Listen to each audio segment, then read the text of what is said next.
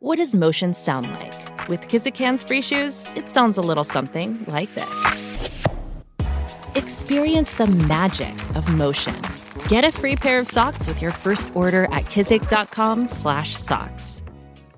Welcome to Hail Varsity Radio, the voice of Husker Nation. Insight, opinion, expertise, with the biggest and best names talking Nebraska across the state. Join the show on Twitter at Hail Varsity and at Schmidt underscore radio. Call in at 402-466-ESPN or 1-800-825-5865. Here's Chris Schmidt. Welcome to it. Great to be with you on a Tuesday. It's Hail Varsity presented by the Nebraska Lottery. Chris Schmidt, Willie J is in in all his Big Eight glory. Great to be uh, in as we get closer to Black Friday. Numbers to get in 466 3776 466 3776 800 825 5865. Dial us up. Find us on Twitter at Schmidt underscore radio. Chris Schmidt. Will Wilson at Willie J on Twitter. Email Chris at HailVarsity.com. Some more emails to get through from yesterday that we didn't, uh, we just ran out of time. Loaded up. We'll uh, hear from Mitch Sherman from The Athletic. Get Mitch's take on Nebraska, Iowa coming up in about uh, 20 minutes or so. Brandon Vogel from HailVarsity.com and magazine. We are eating Thanksgiving turkey or lots of beef. Some of us on Thursday, so we got to move Vogues to today, and then extended sit down with a guy who's seen both sidelines uh, friend of the show and former Nebraska defensive line coach and Iowa defensive line coach Rick Kaczenski. An extended sit down with him that gets kicked off at 525. You have the numbers, you can get in. So we're pretty excited. We get to do a Black Friday extravaganza show leading into kickoff at noon, uh, 9 to noon, a Hail Varsity Gregathan Hooks hybrid show. The mesh point will be clean. It will run for lots of yards, and I can't wait. And got tagged earlier uh, by Hooksy on Twitter. Willie J, tell me about this fantastic bobblehead that uh, is, is pictured on the ESPN Lincoln Twitter Yeah. feed, where you've got Herbie Husker putting his dukes up against the, the, the Hawkeye. This thing is awesome. It is pretty sweet. I'm kind of I've been a bobblehead collector, well, in my teen and college years, and Okay. they're either broken or in storage because we've moved a few times, and uh, whichever canine we had, they thought it was a toy. All right, well, brag a little bit. What's your What's your favorite bobblehead? Well, I've got an old school Nebraska one. I've got an old school Red Sox one. I have a old school Cubbies one, Chicago Cubs one, and then Grandma Schmidt's. Grandma Schmidt was the biggest Sammy Sosa fan ever. Did not have the heart to tell her that Sammy was once upon a time a pincushion. Right. And now Sammy is just is Sammy's just a different dude right now. But she loved Sammy during the home run chase. Love it. And so I have a Sammy Sosa bobblehead that, that she left me that she kept by her nightstand. Oh, So that is great. so yeah, there's a Sammy Sosa bobblehead somewhere uh, in in storage. So this is cool though. If you're a Nebraska fan, you got to check out Hail Varsity and Gregathan Hooks, uh, nine to noon Friday. That's all I'm gonna say. Can't wait to uh, to get to Friday, get to Thursday, but in front of us, plenty on our plate to talk about. Oh, Nebraska is making news nationally. Why? The start has been not good. And Nebraska's been mocked and made fun of and called out by a lot of the talking heads. And that's Paul Finebaum, that is uh, members of ESPN, that is Pat Forde, that is, you know, pick some national folks. And there's there's two ways to look at this, and and there was an instance this morning we're going to play for you from Keyshawn, Keyshawn Johnson Senior at his radio show. So you have Keyshawn Johnson, who's with Jay Will and uh, Mehenti, and listen, they're they're doing their thing in the morning. If you check it out on ESPN Lincoln or the Superstation out on 1460, 1550 with our friends out in Kearney, Hastings, Grand Island. Good for you. Well, you know, that said, uh, there's some fire this morning by Keyshawn towards Scott Frost. Here's part one. Yeah, oh, Frosty. Frosty bit off more than he could chew at that moment. I just, you know, I I know Scott a little bit. Scott played with me with the Jets as well as Tampa Bay. He did a great job at UCF. He's in over his head at Nebraska. I understand the Nebraska faithful. They just, you know, he, he did so well, and they didn't want to lose him to like the likes of Florida. Uh, I think maybe LSU might have been in play at the time or something like that. A couple teams were hovering around Scott Frost becoming the head coach. And Nebraska said, you know what? We're going to get rid of Mike Riley. If this isn't working out for us, I don't care what anybody says. We're going to get our, our guy, and we're going to make him one of the highest paid guys in college football. Uh, You think they regret that now, though? You think they sit back and they think for themselves, yeah, we probably should have did that. I mean, I programs like this, they get they get it wrong all the time because they I understand he went there and he was the guy and all those sort of things. Yep. But nah, man, you you you set the program back. Now you set it back even further. You passed on Joe Burrow. Man, the top rope with two steel chairs, Joe Burrow is still a a point and button to push. Yes, horrible look. Horrible look considering the quarterback situation. That said, it's over. Joe went on, did his thing at LSU. Joe's phenomenal. We talked to Joe's dad, Jimmy, and no ill will. They have moved on. The national media and Keyshawn Johnson, Frosty's former teammate, has not. More from Keyshawn. Yeah, Fro- Frosty been a, he's been a little arrogant at Nebraska since taking over from Mike Riley. Though he ran a lot of guys out of the mm-hmm. program, and it just it's just been Frosty though. I guess he they can't touch me. I'm the man. It's Nebraska. I'll do what I want, say what I want, and treat people the way I want to. And in the end, them W's ain't adding up for him. So, truth, anger, is it personal? What do you make of Keyshawn's comments, or do you just keep on walking because it's Keyshawn Johnson Sr.? So I look at it like this Has Scott Frost set the program back? Let's answer that question. I have no Kool Aid in front of me. My red glasses are off. And has things gone the way that you envisioned them by year three? No. If you lose out this year, you're 10 and 22. So, no, things aren't where they need to be. Uh, Bill Moose says, judge the man in year five, not year three. That's his boss saying that. I'm gonna gonna say, okay, you're you're the, the decision maker, and I'm not hinting or saying there needs to be a change. I'm the last guy. I have been anti-coaching change uh, for for the most. I was anti Frank Solich. I was anti Bo Pelini. Change, okay. Right. You don't bring Mike Riley in for for Bo Pelini. I agreed. Clearly, uh, you don't bring Bill Callahan, although he upgr- up, upgraded in recruiting. And Callahan's problem was on the defensive side of the ball. Who knows? Just wasn't a fit. Changes were made. You'll never know. I mean, Bill got four years. The problem is, is you, you've had, for the most part, the wrong egos in the big chair making disastrous decisions and you've had a revolving door and it keeps setting your program back. So here's what I believe. I believe that the mentality and player type that Mike Riley brought in was for the Pac 12, was granola, was soft, was easy. That's not every player he brought in, but overall, that's the culture. It was country club, and he was a hands off coach. Okay? So he expected 18 and to 22 year olds to act like adults, and that's not the case. Change was made, and Frost has come in and he's had a lot of cleanup.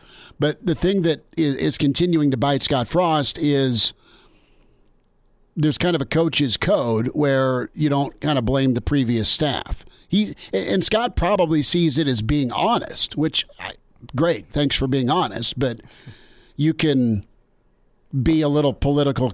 You can be politically correct, and some of you hate that, and I get it. But it looks bad if you say one thing about the previous staff multiple times and you're still losing. Okay, it, it just it just doesn't look good. Now we'll hear from Coach Chinander here shortly. That yeah, he was asked about do you have the talent uh, in the program to, to to stop the run in the Big Ten. Sam McKewon asked him that that question earlier. Uh, listen, to me, th- there are some points Keyshawn made that you can agree with or you can ponder.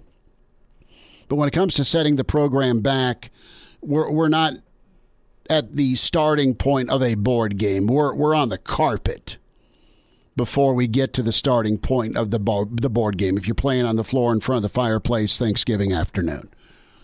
And, and I think that's what, what he took over. Uh, I've seen some positives. It's not overall positive with what happens against Illinois in year three. No, no lips, not enough lipstick for that. But uh, they they are getting some good players and some Big Ten type players here. They got to figure out their crap on offense. They got to decide what they want to be on offense. They've got to get an identity on offense, and they got to be a physical football team.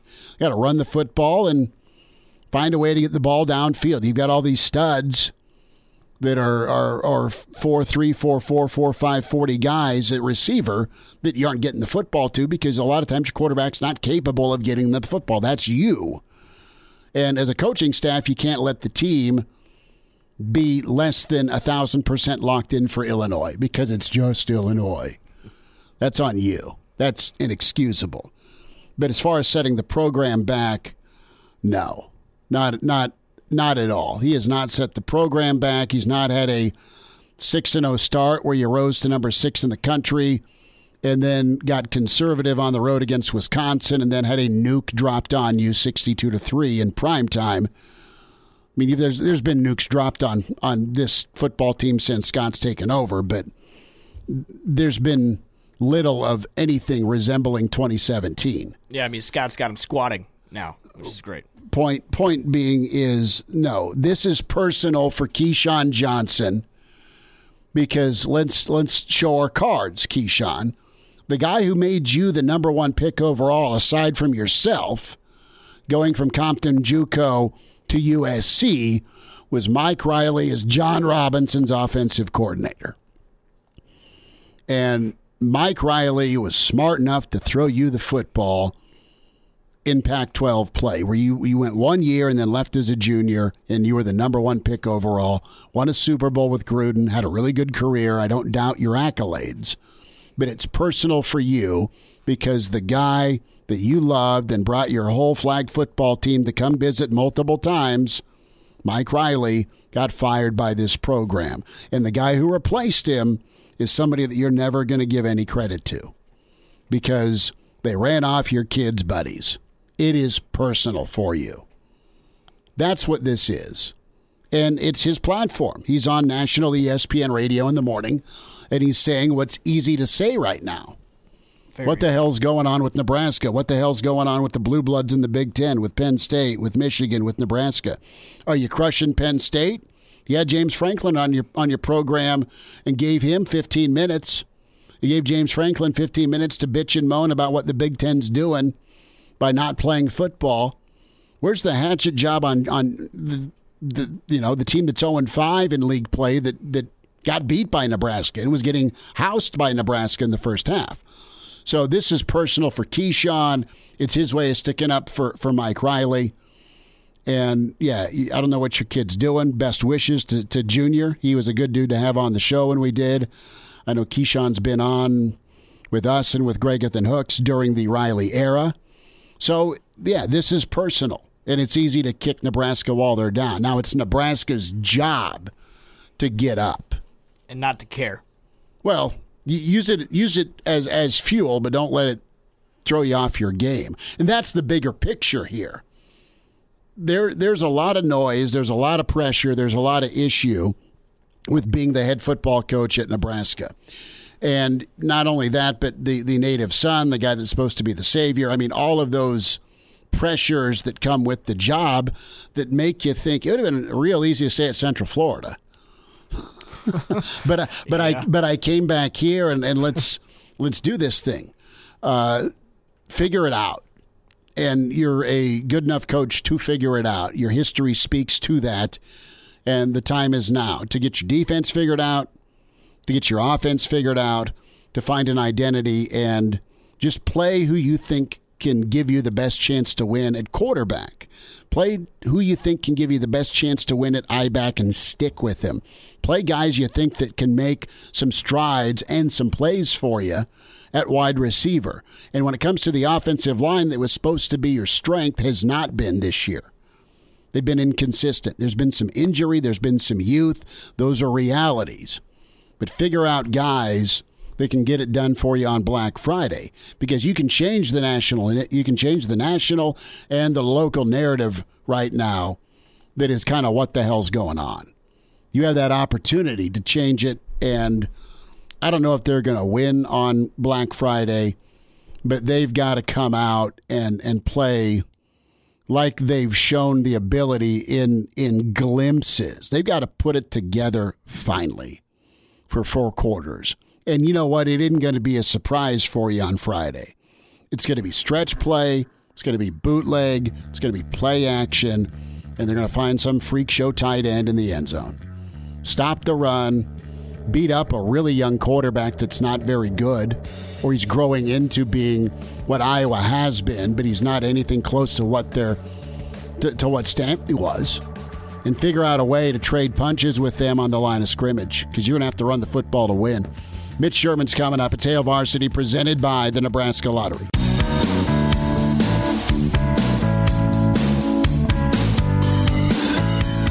He's in his 30s, but sounds like he was born with a stogie in one hand and a brew in the other.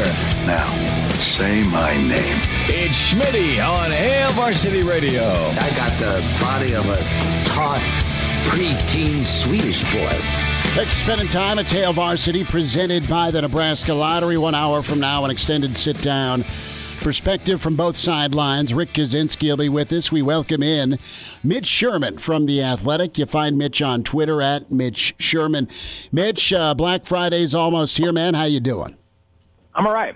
Doing all right. Going to make it through, I think. Um, have some uh, have some Thanksgiving food and be off to Iowa you'll hit the road and head east. I'm interested to put to bed last Saturday just briefly and uh, a couple of, of thoughts with you. A, from Coach Frost about not seeing this coming, and, and then some of the admissions from the players when it comes to the air quote juice in practice last week. And then just overall, Nebraska got punished on both sides of the football. Um, where good assessment there. they did. They, they, they, they got punished on both sides, and you know, in this far into the ten year, um, is, is, that still a surprise for you that this team is so wildly inconsistent? Yeah, that's where I thought we were going to see consistency this year with Nebraska. Was at the line of scrimmage, especially after the way that Nebraska performed in the trenches against Ohio State and in, to some degree against Northwestern. I thought Northwestern um, held its own uh, based on how I saw that game shaping mm-hmm. shaping up before the game. But um, really, the first couple of weeks, it was possibly the most encouraging thing about this team was its play on the offensive and defensive line. You know, you had Cam Jurgens' injury against Ohio State that that made for Nebraska to have to to um, go through some switches up front on offense in in the second game. And I think that that has disjointed some things for the offensive line and continues to uh, as we get get to the fifth game here.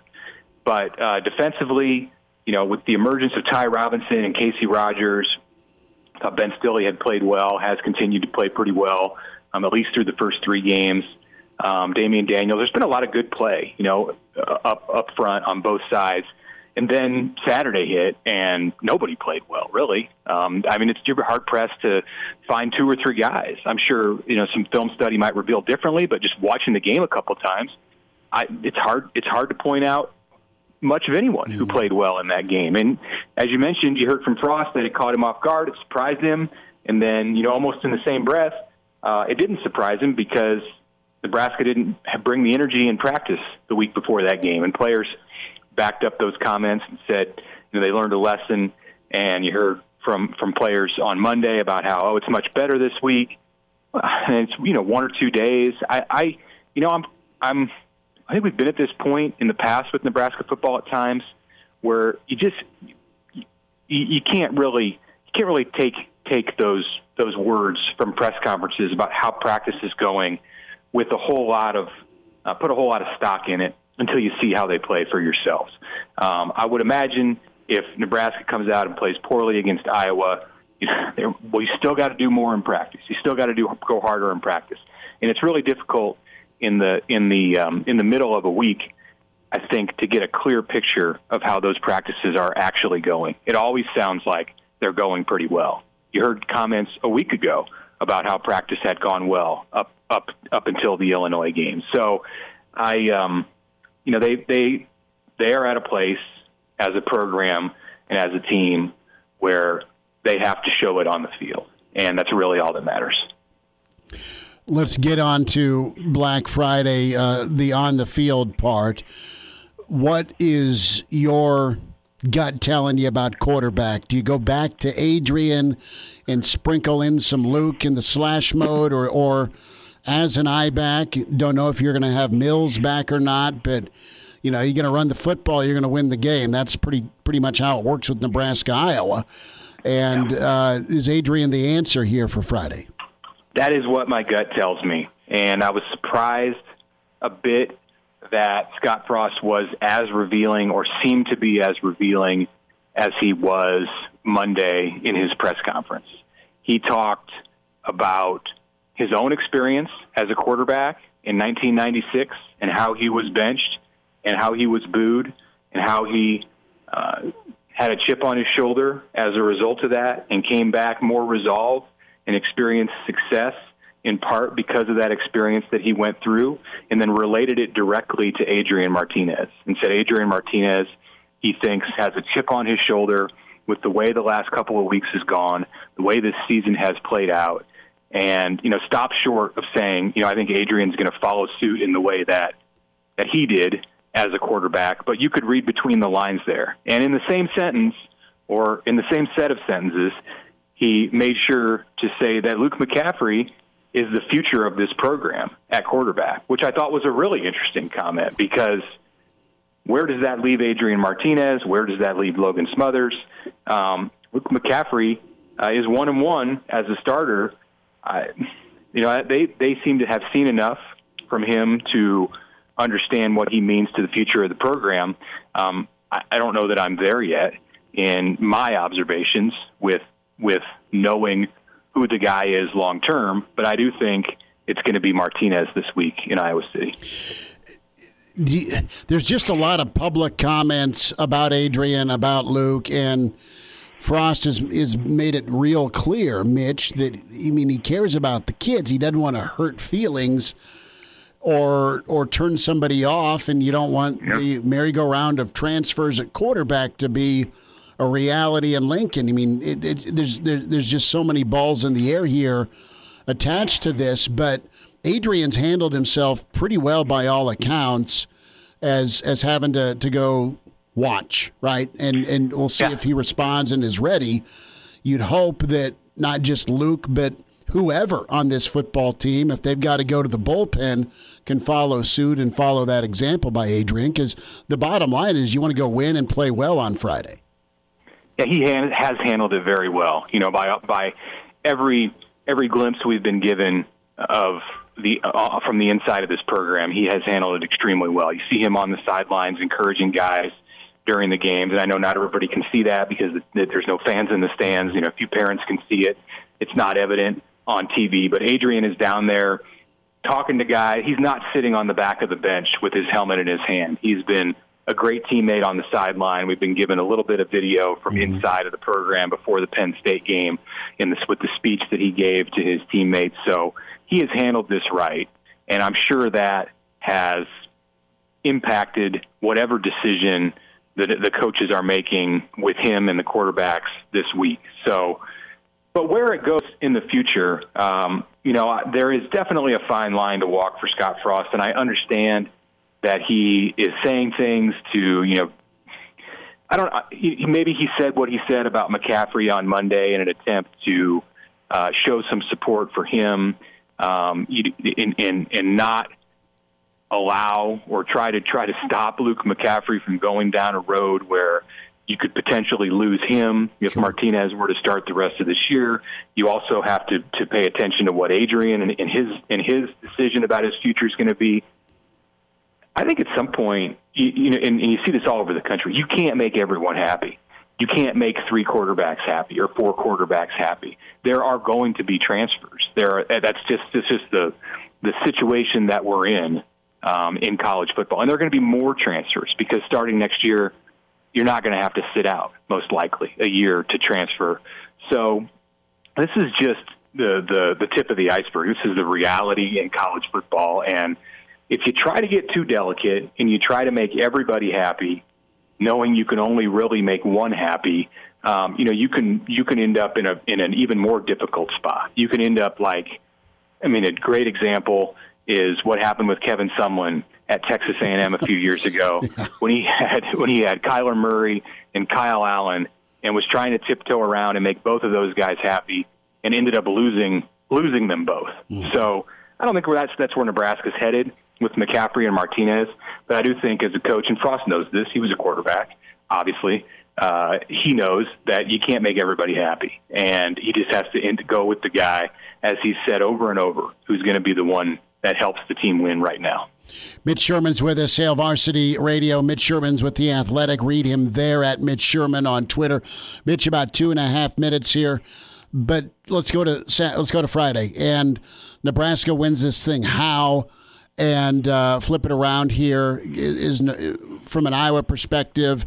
Are they going to be able to do enough to protect their young quarterback who clearly has gotten a little bit better, did better against Penn State, but they don't want to make him throw 47 times or whatever it was like earlier in the year? Yeah, he's a Spencer Petras. He's not out there elevating the play of his teammates at this point necessarily. That that those are the words that um, Scott Dochterman. Mm-hmm uh, told me in our our uh, our podcast that we do that's out tomorrow.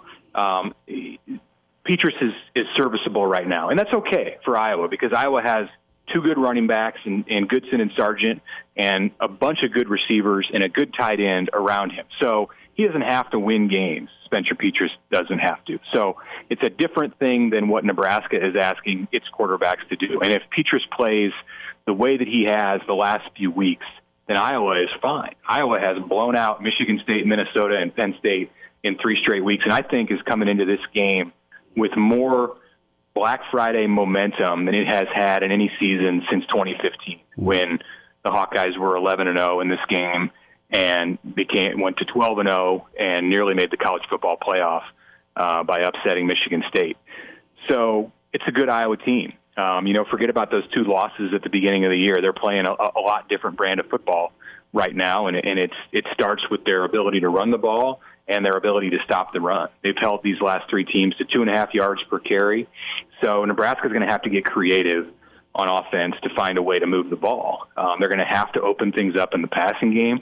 I think they're going to have to play both quarterbacks. And really, if you play both quarterbacks, to me, that means that Martinez is the trigger guy, that he's the main the main QB because you don't ha- really have the ability to move him around at running back or receiver um, or different positions. McCaffrey's the guy who can do that. Kind of what Nebraska did a little bit of last year against Iowa and had some success in coming back from 14 down, and what it did with some success in the first half against Ohio State. So I think that's what we're going to have to see.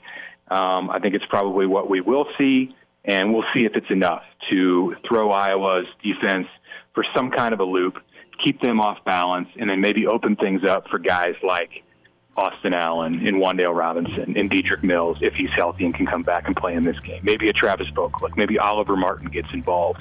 There are weapons. Xavier Betts is a weapon that Nebraska needs to use. Marcus Fleming is a weapon that Nebraska can use and showed against Northwestern. So they're going to need to get a lot of guys involved against Iowa. Otherwise, Iowa will pin them down and not allow much of anything. Mitch Sherman. Mitch, have a great Thanksgiving. Awesome to get caught up. Thanks for your time today. Okay. Thanks. Same to you, Chris.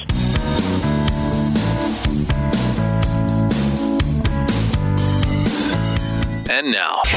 And now, back to Hail Varsity Radio. Plenty of thoughts on Nebraska Iowa Black Friday looms. We'll talk with Rick Kaczenski coming up. And uh, Brandon Vogel, great stuff from Mitch Sherman. What are your thoughts on Keyshawn Johnson Sr.'s comments about Scott Frost? We'll get there. But Thanksgiving is looming which means we all slam the feed bag on. and uh, you need to get to the gym. You need to get the workouts in. Excited to chat with Sam Kelly. Samantha back with us from Madonna Proactive. And Sam, last time we talked, we were able to sit down at Madonna Proactive just uh, south on 56th and uh, put a workout program together. That's been fabulous for me. And I tell you what, fitness and uh, safety, you guys are on the forefront. Tell us a little bit about what precautions Madonna Proactive's been taking.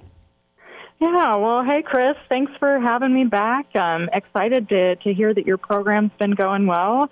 And my, how things have changed since we've seen each other last. Uh-huh. Um, yes. Totally different environment. And in the gym industry, fitness industry, anything related to that whole realm is also changing too. So it's been an interesting time, but but still a top priority for folks, and, and should be top of mind. But a little bit about what Proactive's doing differently is um, is we do have a, a, mask requirement like most places in mm-hmm. Lincoln do now.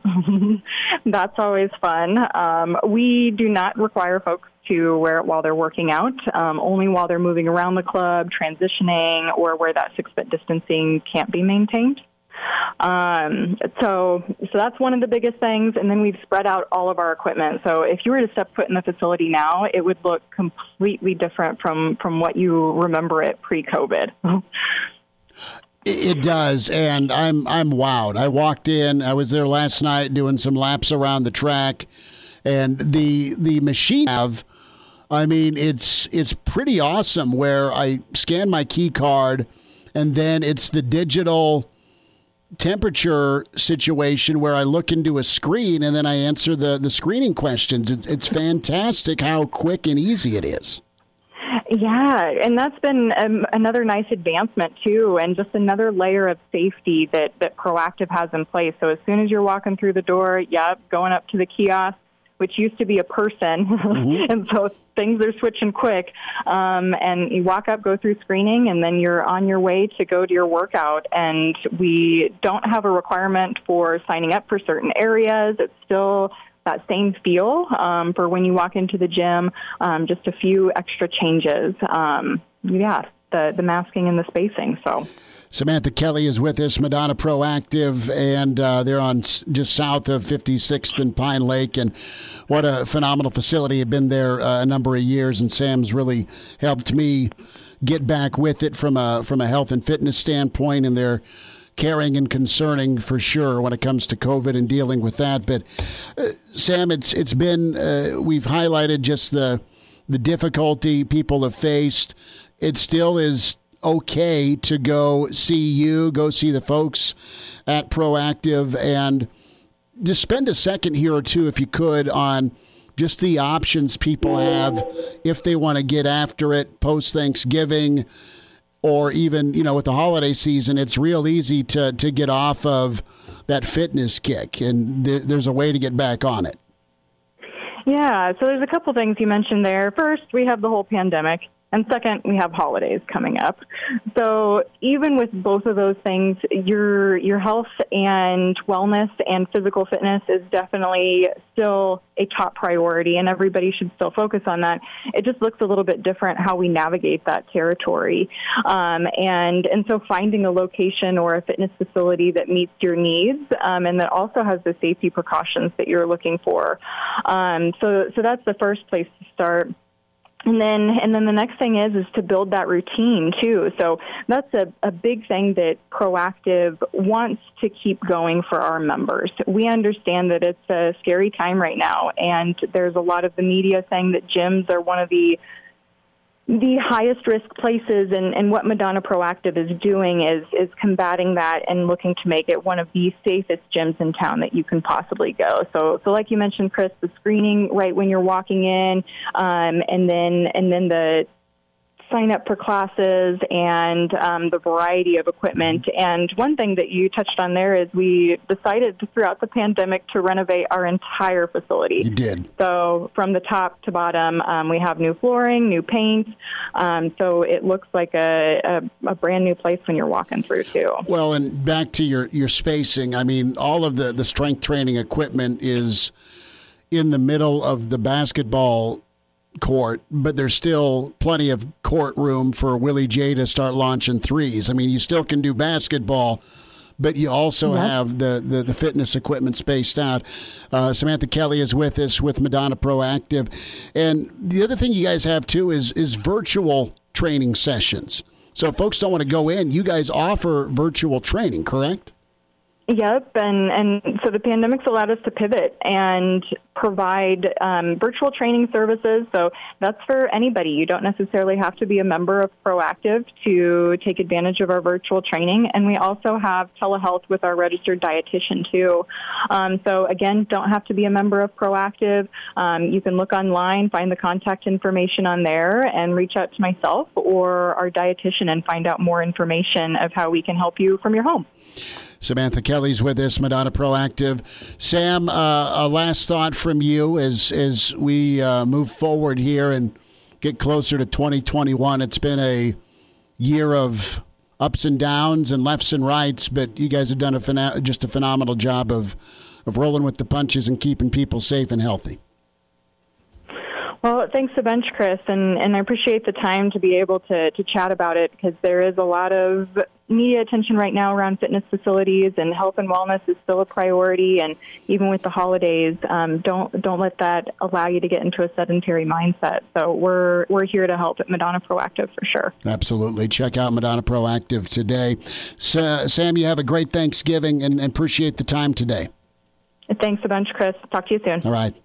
Samantha's uh, the best man. She was uh, really instrumental in putting a workout plan together.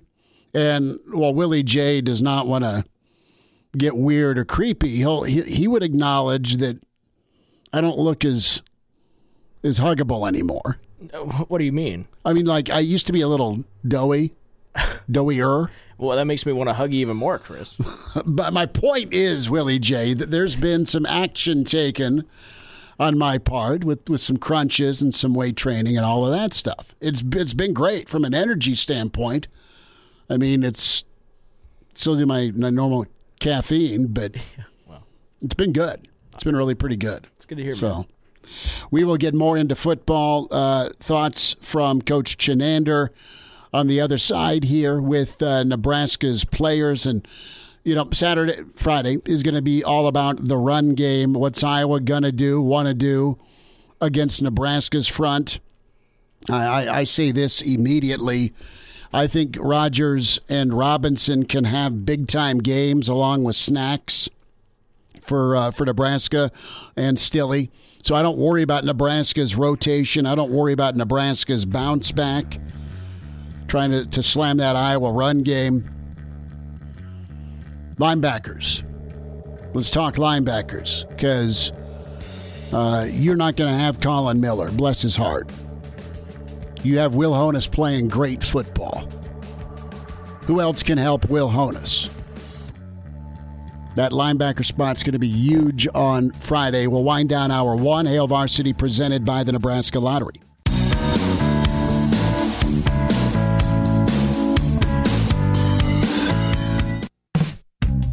Miss us? Come here, brother. Give me a hug. Bring it in for the real thing.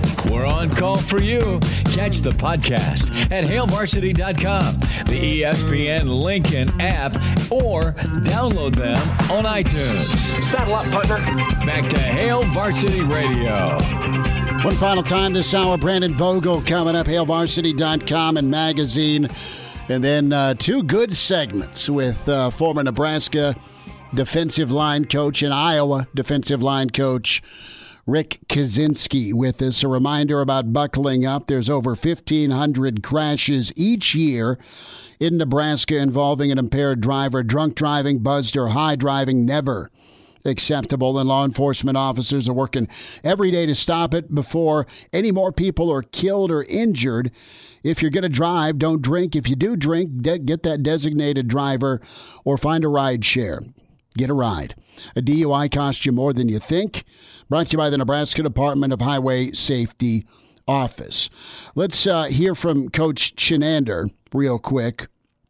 And, you know, it comes down to, to what type of fellas you got on the offensive and defensive line of scrimmage. Good question by Sam McKewon earlier today with uh, Nebraska. And does Nebraska have the dudes they want on the line of scrimmage?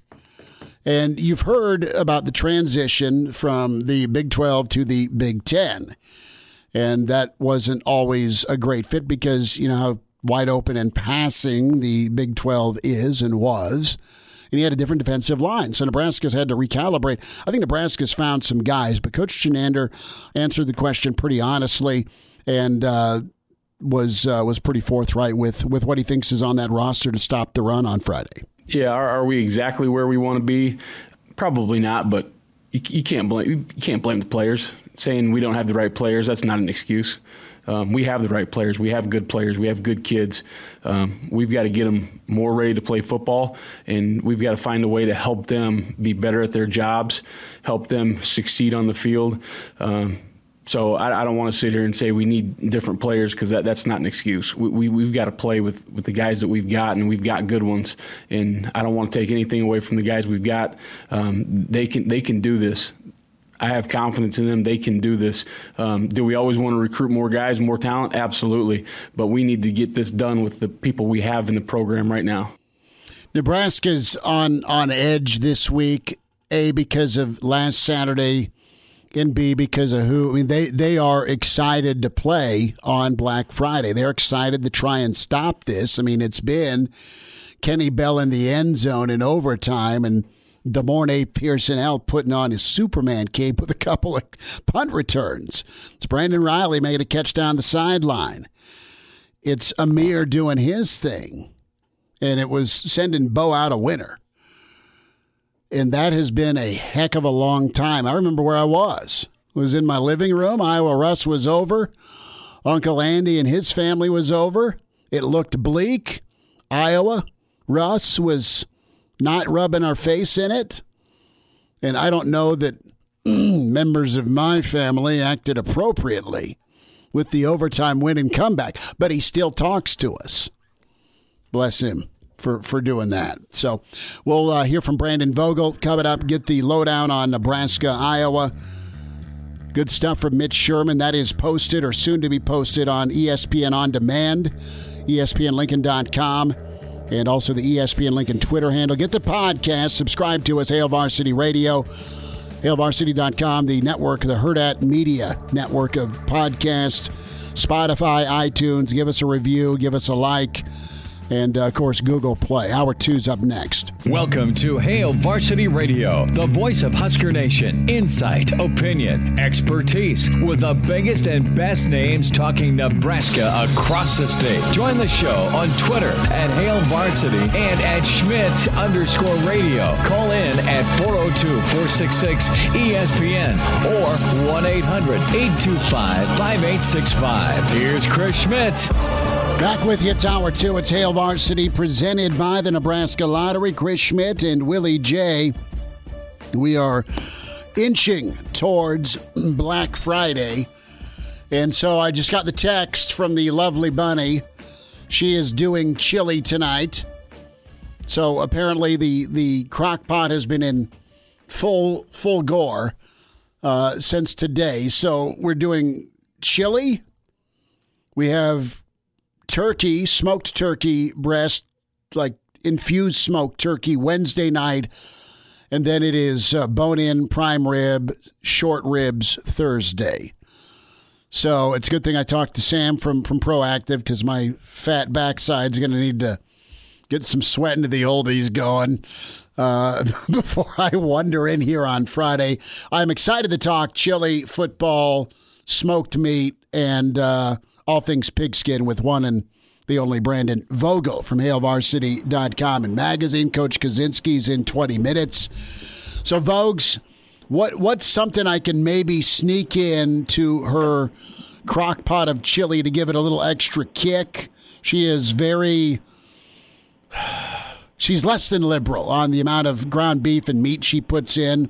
I'd be fine with chicken. I'd be good with some sausage. There's different things we can do for chili. And I know between you and Cranack, you guys have some chili championships. Uh, there's no jalapeno to be found. I need some spice tonight with the chili. How uh, how do we make that happen? How do we just kind of while she's not looking? Is there some secret ingredient? Is there a ghost pepper floating around? Is what I'm asking. you, you could go that route. Um, you could maybe, if you you stop on the way home and grab a just a, a jar of smoked paprika. Uh, Uh-huh. that gives it a nice a nice little thing, and it's red, so you know nobody's going to notice. Uh, you just throw a tablespoon or two of that in there. Well, maybe not that much. Um, those would all work.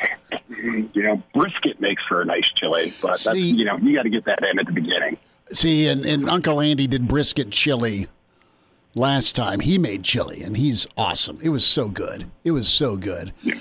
Uh, somebody brought us white chicken chili that was phenomenal. So if, if we're going to relate this to football, Nebraska, Iowa is what type of chili? I think that's pretty classic. I think that's your your classic ground beef, uh, beans. Nothing too crazy. It, it's not the it's not the white chili. It's not the brisket chili. It's it's meat and potatoes. It's the bunny's Not chili, potatoes. is what you're telling me. well, I don't know. I've never had it. So That's a good me. thing, votes. There's seven gallons of that damn stuff. Oh, what are we going to dinner for? We have chili left over to eat. So, no, it'll it'll work out, dude. Someone's making me dinner. I shouldn't whine, but no, it, yeah, it is it is the classic. Uh, not too much salt, not too much spice, but it'll hit the spot when it's cold and wet and rainy outside. And you know, this is interesting. Let's go back to Saturday because we have to. And there's just a lot of things you're expecting this team, this program, and this head coach to be beyond in year three. And listen, teams lose every week in college football. Carolina lost to Florida State, okay? Uh, Wisconsin got beat a year ago at the buzzer by Illinois. It, it happens. The uh, 2015 Spartans got beat by Mike Riley, okay? So crazy things happen. But it's one thing to lose at the buzzer or by a score. It's another thing to get jackhammered where the the game and the score and the spread was completely off by your friends in the desert. Yeah, it was it was it was a shocking one and a and a disappointing one. I think with a few days now to to kind of process and think about it. You know, I think it's important to whatever progress you thought Nebraska had made up to this point last week. It, I think it's important to just subtract one really bad week. Like you don't wipe it all out. Like you just take, okay, they played really poorly against Illinois. And I think you're right. You know, we look around all the time and you see these games. They happen from time to time. Uh, not to excuse anything that Nebraska did. They didn't play well and, and they didn't show up, frankly. So you, you've got to address that. I think for Nebraska, the challenge remains uh, and, and not to get all football coach, but like you need to. I think when you're trying to when you're trying to rebuild or build up a program, you really have to focus on just the execution part of it because it's what you can control. You can be like, you know what, we're going to lose to some teams that are just better than us right now, uh, but we're going to out execute everyone we play. Because once you can do that, then you start adding the kind of talent that you want. That you know, hopefully upgrading your talent like the other things start to come. But you have to control what you can control. And Nebraska's still fighting that battle. And I understand why people are, are disappointed to see that in such graphic and grisly fashion as it unfolded against Illinois. What did you make of Keyshawn Johnson Senior's comments? We played him a little bit earlier in the show, and and he knows Coach Frost, and he got in there on the arrogance of Coach Frost. He got in on the fact that Frost is in over his head. I mean, he got pretty pointed with his attack, and he came at it as a guy with a, a longtime NFL background and a former teammate standpoint, but to me, he came across as a guy who had uh, his offensive coordinator that really highlighted him at SC uh, as a guy that was trying to go to bat for Mike Riley. And Mike was mentioned a couple of times, and then the bashing continued, and Nebraska was lumped in with Penn State and Michigan, but Keyshawn went off on Nebraska for a good portion of their morning show. Yeah, I honestly didn't hear the comments, um, but what you just described there, I'm I'm not surprised. We we do obviously know the connection with him and Mike Riley, which isn't to say he's you know inherently biased, but it, it's it's a factor. It, it's worth taking a note. Like, and you know, Keyshawn Johnson doesn't know what's going on in Nebraska's football program day to day. This is a challenge when you're when you're a national guy, and he knows football. Like he knows way more about football than I'll ever learn or have ever known. Um, just playing at the level that he played at. Uh, but but the any of these programs, whether it's Nebraska or whether it's Penn State right now or even Michigan, um, some of these others are programs that are doing really well. Cincinnati on on the good end, like they pop on these guys' radar when they have to have a reason to notice them and, and it's Nebraska's turn turn through the ringer this week, and, and that's Nebraska's fault. Like, you don't want to be there, go out and beat Illinois. So, sure, I'm, I'm sure Keyshawn had, had plenty to say about it, but I'm just, you know, I'd rather talk about it with you or uh, the Nebraska fans or the rest of the beat writers on here who kind of cover this thing minute by minute year round. So I got a question about about Scott Frost in Nebraska with this job and the monster that is Nebraska football, there's a there's a point in time where coaches got to just do them. But there's a reality of there there is such a loud noise out there. There's a loud noise after you beat Penn State. The people took note of and maybe didn't practice as hard as they needed to. And then there's a loud noise outside about, you know, what what did you just do in losing to Illinois? And that's a fine art for a coach to be able to pick and choose parts as motivation nationally or locally. And then it's also a fine art to, to be able to just kind of flush it and move forward. I'm interested here with uh, decision making when it comes to offense, identity, and specifically quarterback for this Friday. Where does Nebraska go?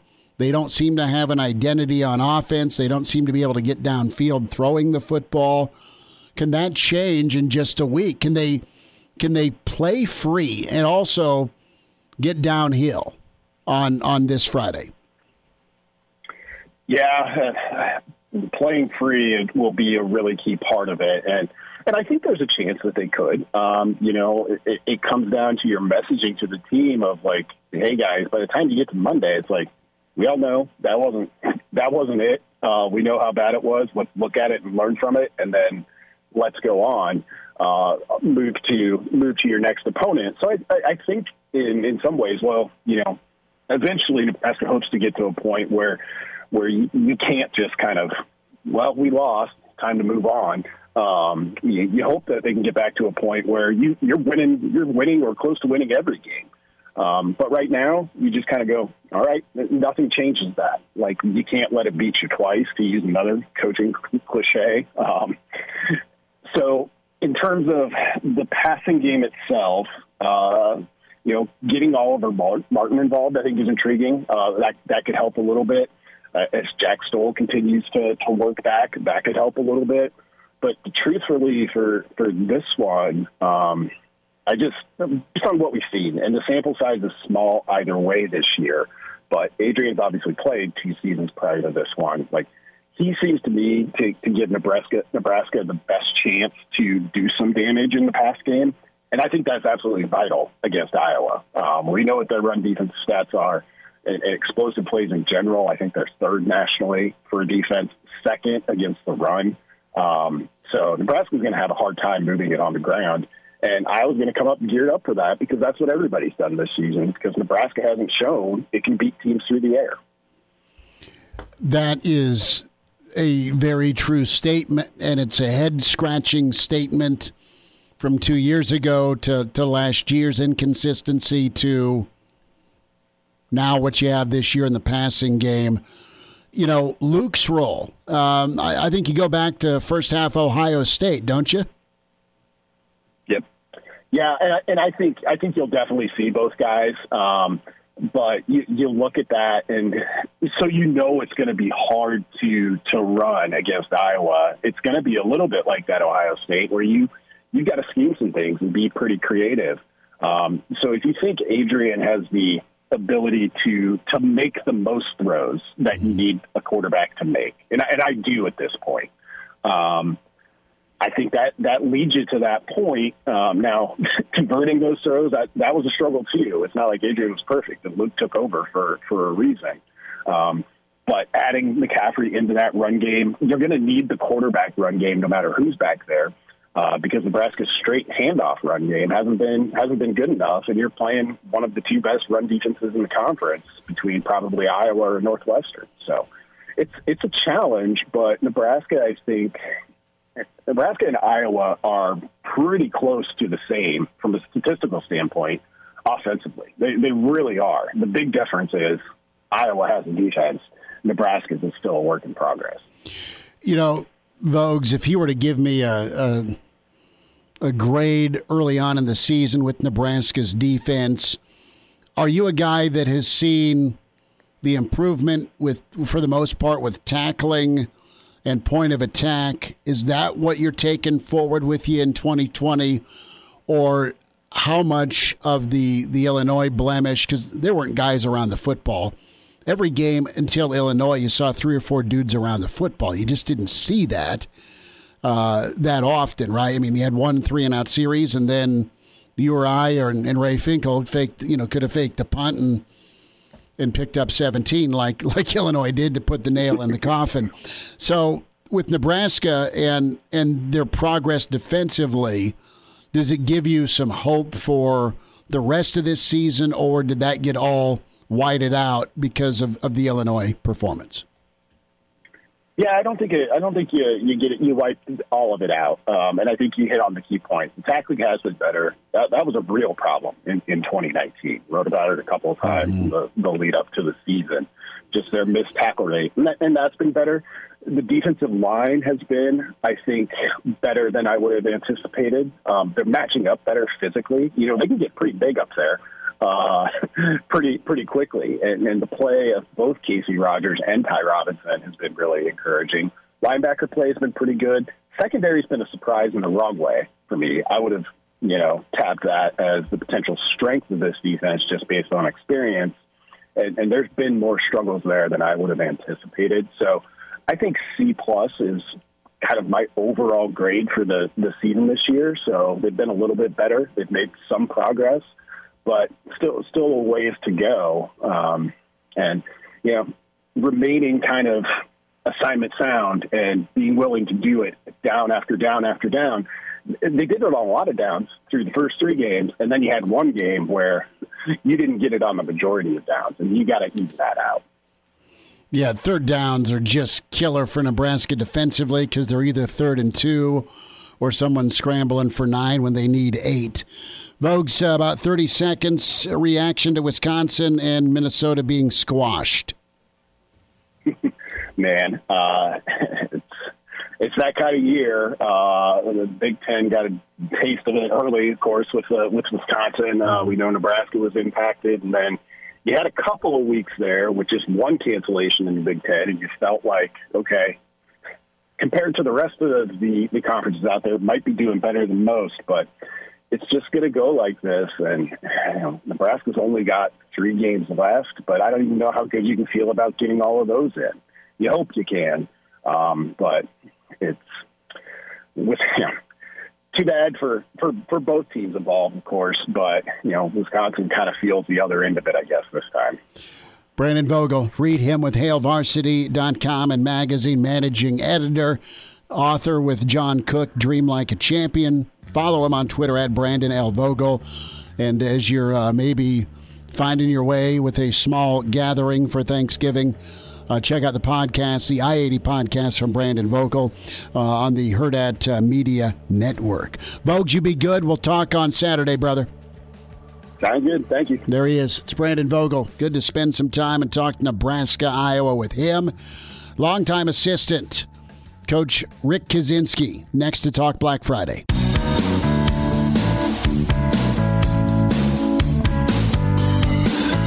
And now. And now, back to Hail Varsity Radio. Back to it. It's Hail Varsity Radio, presented by the Nebraska Lottery, Nebraska Iowa Week. A man who's been on both sidelines.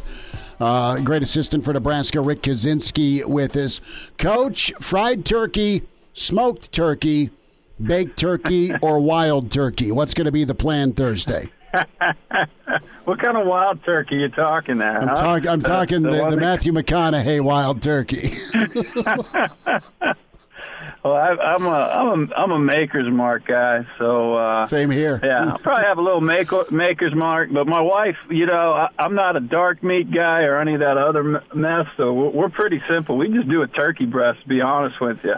So it's just uh, my mom's down here from Pennsylvania, so it's just the five of us. So uh, we'll just do a little turkey breast uh, and a little Maker's Mark going there on uh, Thanksgiving Day, brother. Good for you. Good for you. We. Uh, we're doing turkey breast uh, with the in-laws Wednesday night, and then uh, getting a smoke show going with uh, some short ribs uh, and uh, and a little prime rib. So we'll be uh, fat and happy and ready to go for uh, the best of both worlds: Nebraska beef and and some turkey breast. So should be all right. Man. Oh man, I miss that Midwestern beef, brother. I miss it. I miss it. You you can get some decent seafood down here, being this close to the coast. But uh, man, I miss that Midwest beef, brother. Well, we'll have to send you some, man. It's it's good. I uh, a lot to get into, and we'll dive heavy into Nebraska, Iowa in just a second. But your takeaways from from Nebraska and Illinois on Saturday.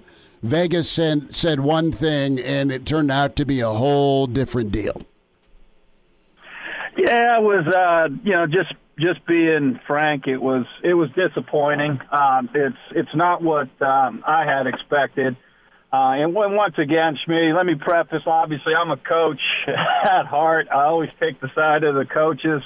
Um, but you know that's a that that's a game that um, when you're where you're at in this program and you come off a big win, and every I don't care if Penn State is 0 and 8 or 8 and 0. Any conference win is a is a big win. Mm-hmm. So that's a big win. Um, and it was part, you know, it's just part of that process, that building block. And gosh, man, they, they, they just, they just didn't get it done. Um, and you know, it, it wasn't Saturday. You don't lose games on Saturday. You know, you lose games during the week, and and that's what was disappointing. I heard some of the players talking about the energy and all those type of things. Well, you know, this is this is big boy football, man. It's it, it's their obligation to bring that every single day. You know, you're going to have girlfriend problem. You know, everybody's got girlfriend problem. Everybody's got school problem. You know, when it comes to the football field, man, it's about football and um, and you know until you have that mentality on a weekly basis, you know you, are going to end up losing to, to the Illinois and in those type of teams. Um, it's just the conference is just way too tough. It's like the NFL, Schmidt. You know, any week anybody can get anybody. So, uh, and the games are run during the week, and, and Nebraska just didn't do enough to win that game uh, to beat Illinois during the week how do you, as a coach, and also your perspective from starting as many years as you did on the offensive line for Notre Dame, how do you? It's not a magic wand situation, but it is a mentality situation from a coaching perspective to have your guys ready because you can see if it's not where it needs to be intensity wise, but also your responsibility uh, as a player. It's a two way street, isn't it? Absolutely, absolutely, 100%. But the coach has to see. Uh, I was talking about this earlier. Um, you know, I'm on a on a thread with some of my Notre Dame friends, and you know, you know, we one we were when we were young, we were afraid of our our older peers, right? Um, two, you had the obligation uh, when you're at a place like Nebraska, a, Nebra- uh, a Notre Dame, uh, Texas, Ohio State, Southern Cal. When you're at those type of places, man, there's a there's a different obligation to the people that came before you. There's a different responsibility in, in, in what you represent. And you can't lower that standard. And, um, yeah, I I walked on campus my first two years at Notre Dame with with anxiety and nervousness about about being able to meet those obligations, and there was no way that I was going to be a guy that was looked down upon by, you know, the the Irv Smiths, the the Aaron Taylors, the Jeff Burrises, those type of guys, the Tim Ruddys, look at me in a way that I didn't reach that obligation, that I didn't hold my end up with a bargain. So no matter how tired I was, no matter how hard the test I took that day, I had a responsibility and an obligation to myself, to my teammates, and to the program to figure out a way to bring it. And on the other side of that, as a coach, I knew you got to know your players well enough whether they got it or not. Uh, and then you got to find those buttons and you got to push those buttons. And and you know, early in the week, and, and Coach Holtz and most of the coaches I played for, Schmitty and the guy from going back to St. John the Baptist when I was nine years old. Monday we couldn't beat the Sisters of the Poor, right? We yeah we we could we weren't sure if we could even make it to the field. And then, you know, you build that confidence and you build that camaraderie up during the week. I heard Dr. Rob, um, or I saw that he tweeted, you know what builds camaraderie? Winning football games, mm-hmm. right? And, you know, you win football during the week. It's embracing that grind, going through the grind during the week. And like you said, it's a two way street, but the coach has got to recognize that early on. And then, you know, you might have to flip the script, change some plans there, man. But, uh, you know, it's it's it's definitely a two-way street. But coaches got to recognize that, and they got to figure figure out a plan to get those guys ready to play on Saturday. Defensive line coach at Nebraska, Rick Kaczenski, with us also uh, at Iowa for uh, a number of years. Before we get into Nebraska, Iowa, who were you scared of at Notre Dame, and who did you frighten at Notre Dame?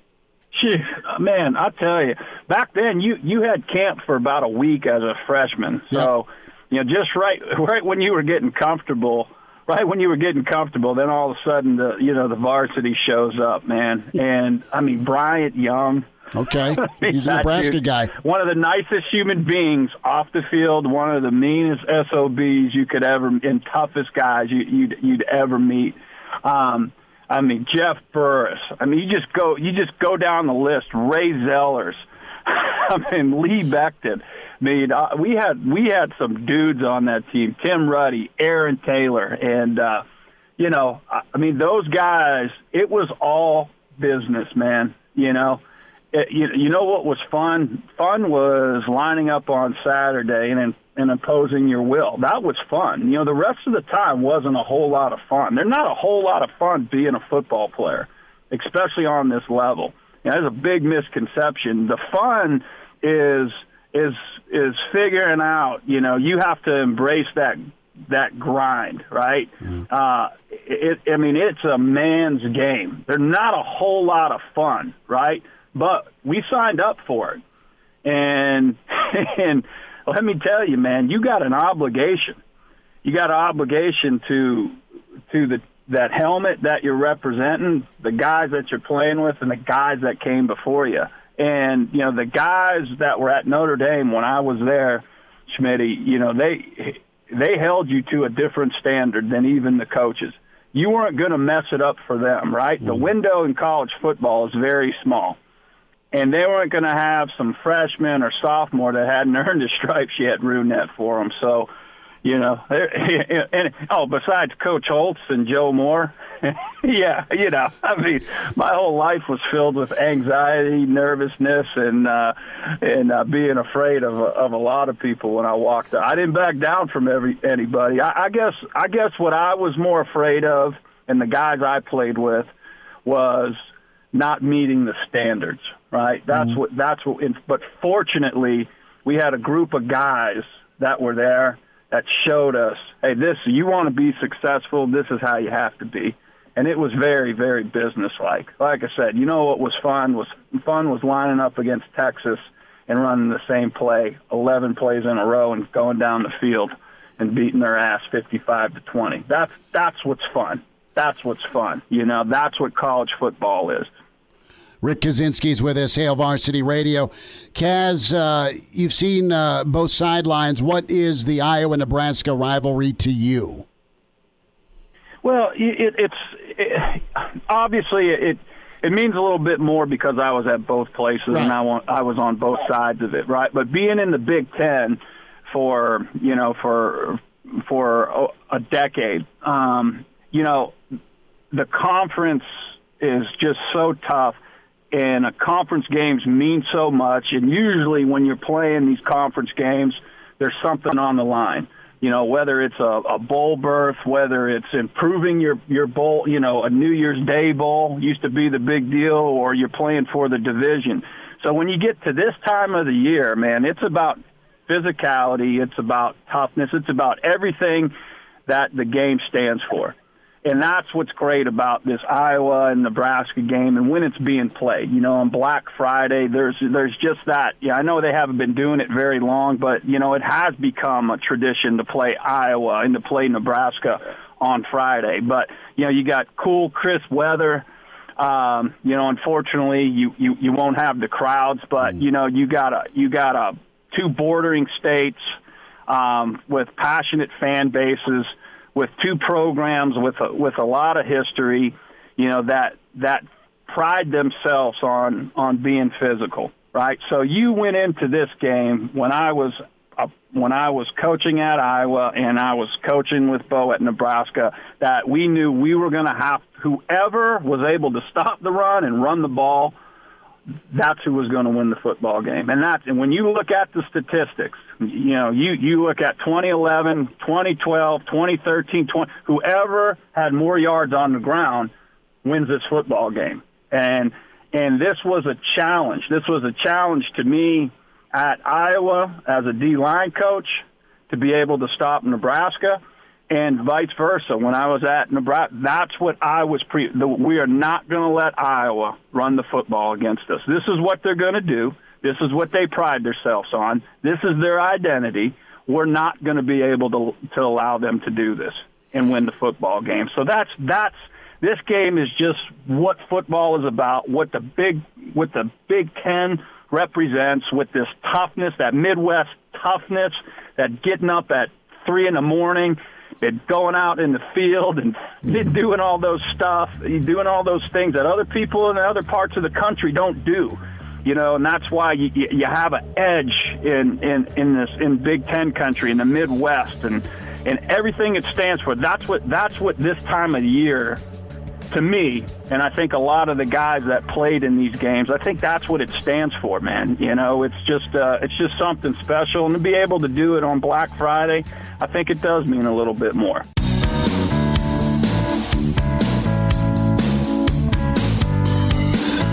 And now. And now, back to Hail Varsity Radio. Few more minutes. Rick Kaczenski with us here on Hail Varsity Radio, Nebraska Iowa Week. When I think of Iowa, I think of the stretch or the boot. They'll find a tight end. They'll they'll run the football. They're rounding into form. Iowa's looking more Iowa-like after a couple of tough early losses. Their front sevens really really talented. Nebraska right now, uh, don't know where they're going to go with quarterback. They could play both. Uh, quarterback and turnovers have been an issue from an identity standpoint because there'd be some good on good days where your D would go against Nebraska's offense. As you look at at, at Friday, you know what what can Nebraska do? The the, the primarily prim, primarily the number of yards have come from the quarterback draw and and that is all well and good, but you need the, the run game. You need downfield passing. That's still been a, a work in progress, to put it nicely. What what's what's a identity? Uh, Nebraska can can kind of start moving toward, uh, and if Nebraska fans want to see a better outcome or a competitive game, you know, where do they lean on Friday? What do you do offensively?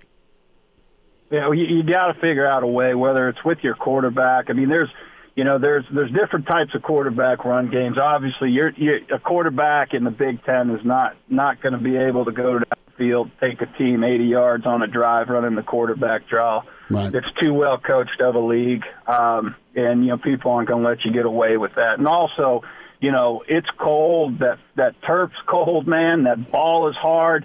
Um, you know, and your quarterback, no matter no matter how much your quarterback runs, it's most quarterbacks aren't natural runners. It's not what they do.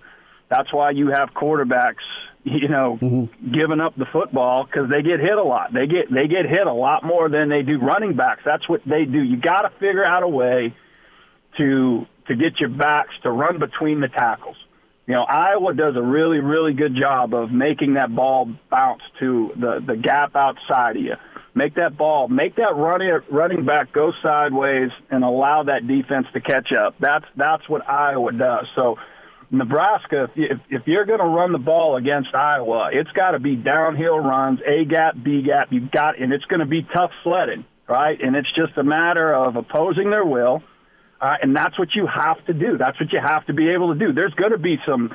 There's going to be some gains of zeros and some gains of twos and some gains of one with that. And you know you can't get the ball downfield if your run game's not working. Uh, I, Iowa, when Iowa goes deep, uh, it's not a seven step drop. Iowa goes deep based off what they set up in the run game.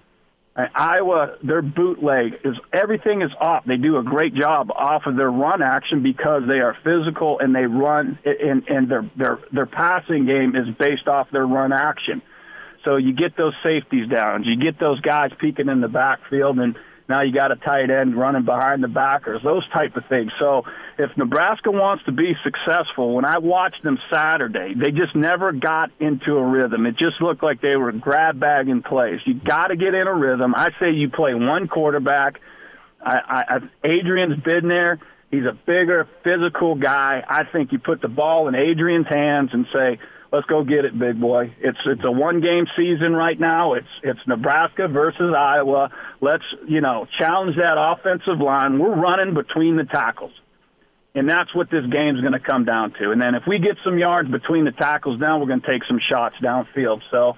Yeah, that that's that's the only way you're going to have a chance, and you can't. You, you know, you're not going to go sideways. You're not. Iowa's not going. Their corners are too physical.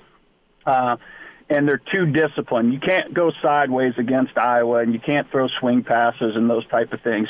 You have to be able to run the football. You've got to be able to figure out a way to run the football between the tackles against Iowa, and that's whether it's a quarterback power game, Mm-hmm. uh, some type of zone read, where but but you're reading the mic, not just the end. You're changing those reads up. Um, you know, you got to do some different things about Iowa to stress their defense. Uh, so, you know, they're just too well built. They're too structurally sound. They're not going to give up anything easy. You got to earn it, and you got to earn it with the offensive line. Rick Kaczenski's with us, uh, longtime assistant at Nebraska, Hail Varsity Radio. Kaz, last thought in your career uh, when you're playing with young guys or new guys. Uh, th- tell me a little bit about the process of simplifying so guys can play fast from a playbook standpoint. You know, I, I, I've never, to be honest with you, I, I never, I never really been there. Okay. I, I, I never been in a situation um, where where we changed what we do or changed our philosophy because of young guys. It, you, you know, you you figure out what they can do, and then you get and then you get good at it. Right? This whole simplification and cutting things out of your playbook. You know what? I mean, it's football. It, it's really coming down to you line up and you gotta you gotta block the guy across from you, or you gotta beat the gu- the guy that's trying to block you. All right. So this whole oversimplification, all those type of things. I mean, I, I when I was at Notre Dame, we had as a player, we had a couple injuries, and I remember we we went and, and played a game um, over in over in Ireland, played Navy, and I had a true freshman. Um, starting next to me. I helped him out with some calls, but let me tell you, I, I mean, it it was. I, I tell you what motivated him was was the fear if he didn't figure out what he was doing by Saturday by by the guys that that he was breaking the huddle with. Right, that was his motivation. Right, I don't think you ever dumb it down or use that as an excuse. You figure out a way. You do. You get what you're good at You get what you're good at, and you do it over and over and over. So, so Shmi, I, I was never ever gonna, as a coach, ever gonna ever gonna tell my head coach or the D coordinator that I worked for that we couldn't do something. There was no way. Now we were going to go out and practice, and now if somebody was physically capable of not doing it, okay, then then I then but I but I'm going to give them an opportunity to prove me wrong first. All right, prove, prove so so I'm going to go in with the assumption that they're going to be able to learn it and they're going to be able to do it physically. Then when they couldn't do it physically, then I say, okay, we can't do that. But I never worked for a coach, a, a head coach, or a D coordinator that I said, hey, we need to simplify this because we're playing young guys or inexperienced guys. It was my job, my obligation, make sure they were ready to go on Saturday. And it was the same thing as a player and the guys I played with. Rick Kaczenski's with us, Hail Varsity Radio. Kaz, enjoy Black Friday. Uh, blessings to you and your family for Thanksgiving, man. This was fun to chat.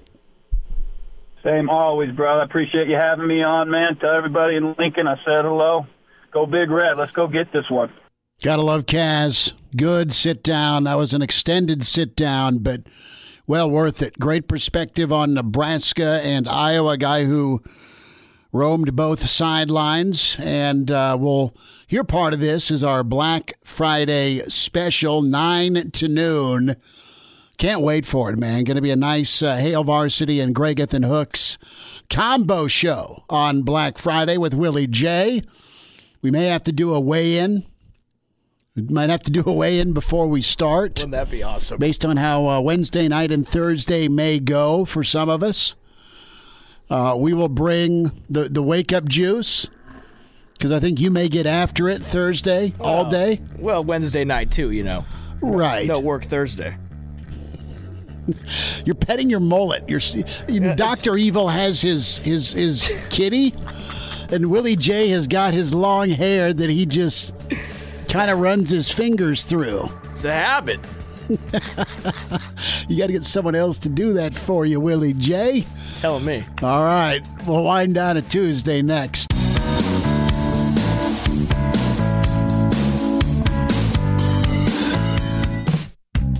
Miss us? Come here, brother. Give me a hug. Bring it in for the real thing. We're on call for you. Catch the podcast at hailvarsity.com, the ESPN Lincoln app, or download them on iTunes. Saddle up, partner. Back to Hail Varsity Radio. One final time, podcast will get posted on the Hurrdat Media outlet and the uh, media page, hailvarsity.com. Also get to espnlincoln.com for the on-demand interviews and ESPN Lincoln Twitter handle from Willie J at Willie J on Twitter at Schmidt underscore radio. Tomorrow, before we head into Thanksgiving Thursday, we'll run down Mike Babcock, get Babber's take on Nebraska's situation going into Black Friday. Gary Barnett will be with us. We'll talk with Brad Edwards. Uh, college game day, ESPN college football insider. Scott Dochterman from The Athletic knows the Hawkeyes. And don't forget the Black Friday extravaganza, Hail Varsity and Gregathan Hooks combined together. It's like uh, Law and Order and Homicide Life on the Streets meets and did the crossover episode. It was sweet. Interesting. You big Law and Order guy? No, never seen it. Okay, dude. It's on about 47 different channels. Okay. It's a good throwback. All right. So, Willie J, you're a big hoops guy. You love Nebraska basketball. They get rocking tomorrow at 11 against McNeese State. Uh, on Turkey Day, 1 o'clock tip off against Nevada. And then your old boy Sam Griesel, comes to Yeah. town uh, with North Dakota State on uh, on Saturday. It'll, I think that's at 11 o'clocker. Yeah. Because Sammy was, is he a year or two older than you? A year younger than me. Oh, so he's younger. Yep. My bad. No, you're all good, but man, yeah, I I, I remember watching him in high school. He Well, you're sitting next to each other. You're doing uh, broadcasts of the Spartan Radio Network. It was Oh, money. Wasn't weren't those the days? Yeah. You didn't have a mullet then. No, I did not. Not even close. No, but I'm jacked, Smitty, for uh, Nebraska ball to get back. I, I don't know what this team's gonna look like. Um, lot of ball players, and they're trying to figure out who's the sixth man versus the starting five. You've got some really good candidates, and you've got dudes that can score and that are more grown men physically and mentally compared to last year's crew. Mm-hmm. And no, I think this will be fun. Now, what what can you get in? What can you squeeze in in COVID times? Right. Because 27 games are on the docket for you. Can you kind of go hang with Creighton? I mean, we didn't have time to get to his comments, but but but Teddy Teddy Buckets was, and he's he's thrilled. I mean, and he's he's been to a lot of stops, but he can score it, man. Yeah, he can. Uh, Blanton's money. Uh, you got uh, Ivan, who's reshaped himself. You still got Thor from downtown. I mean, they've got some dudes. And look, we've seen the Hoiberg offense work beautifully, especially all those Big 12 Saturday games with his squads at Iowa State. I mean, I think he's got a team that's pretty loaded. Wisconsin's fantastic. They're, they're probably your favorite. Iowa is probably your co favorite Mm-hmm. with uh, Luca Brazza. No, it's Luka Garza. Sorry. Too easy. I haven't heard that one before. Uh, but Iowa's money. Sparty will still be Sparty. Juwan in Michigan. Good. See how great they are. He can get he can get dudes. Illinois. Duh. That's your other I mean, like just loaded squad with out of nowhere. Coach Underwood. Well, Underwood's he's been spots. I mean, he's been at Okie State. He coached under Frank Martin. So, I mean, he's got he's got good history. So, it's going to be a loaded, fun Big Ten. Let's just pray we get it all in. Talk to you tomorrow at four on Hail Varsity. Thanks for tuning in.